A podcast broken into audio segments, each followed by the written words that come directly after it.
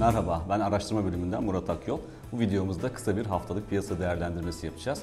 E, bu haftanın en önemli konu başlığını çarşamba günü sonuçlanacak olan FED toplantısı oluşturuyor. E, bilindiği gibi FED, e, Jackson Hole Sempozyumu'nun ardından izlediği para politikasında değişikliğe gitmişti.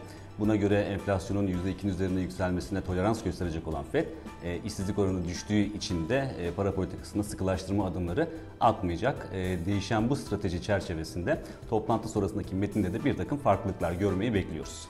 Buna göre e, toplantı sonrasında yayınlanacak metinde enflasyonun %2'nin üzerinde çıkmasından önce faiz oranlarında e, artırma gidilmesinin beklenmediği şeklinde bir cümle görmemiz e, oldukça olası görünüyor. Bu durum e, ekonomideki toparlanmanın beklenenden hızlı olması durumunda dahi Fed'in beklemede kalacağı anlamına geliyor. Ancak zaten piyasaların öngörüsü de bu yönde olduğu için e, toplantı sonrasında yayınlanacak metinde bu yönde bir değişiklik yapılmasının e, piyasalarda önemli bir karşılık bulmayacağını düşünüyoruz.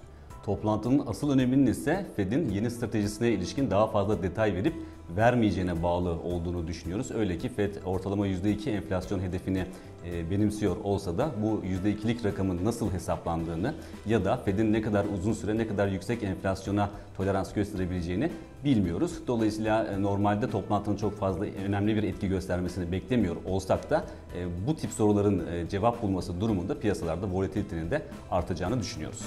Öte yandan Amerika'da enflasyonun uzun zamandır yıllık bazda %2'nin altında değerler aldığını biliyoruz. Bunun yanında son aylara baktığımızda ise Fed'in varlık alımlarının hızını azaltması dikkat çekiyor. Dolayısıyla bu açılardan bakıldığında Fed'in nasıl enflasyonu %2'nin üzerinde taşıyacağı bir merak konusu olarak kalmaya devam ediyor. Bu açıdan baktığımızda Fed'in önümüzdeki aylarda varlık alımlarının hızını arttırması da şaşırtıcı olmayacaktır. Hisse senetleri açısından baktığımızda ise Fed'in e, bu hafta varlık alımlarının hızını arttıracağına yönelik bir sinyal vermemesi durumunda e, toplantının piyasa etkisinin nötr olacağını tahmin ediyoruz. Ancak e, önümüzdeki aylarda varlık alımlarının hızının arttırılacağına dair bir sinyal alınması durumunda ise bunun küresel risk iştahını anlamlı şekilde desteklemesini bekleriz. Zamanı kazanca dönüştürmek için ünlü The izlemeye devam edin.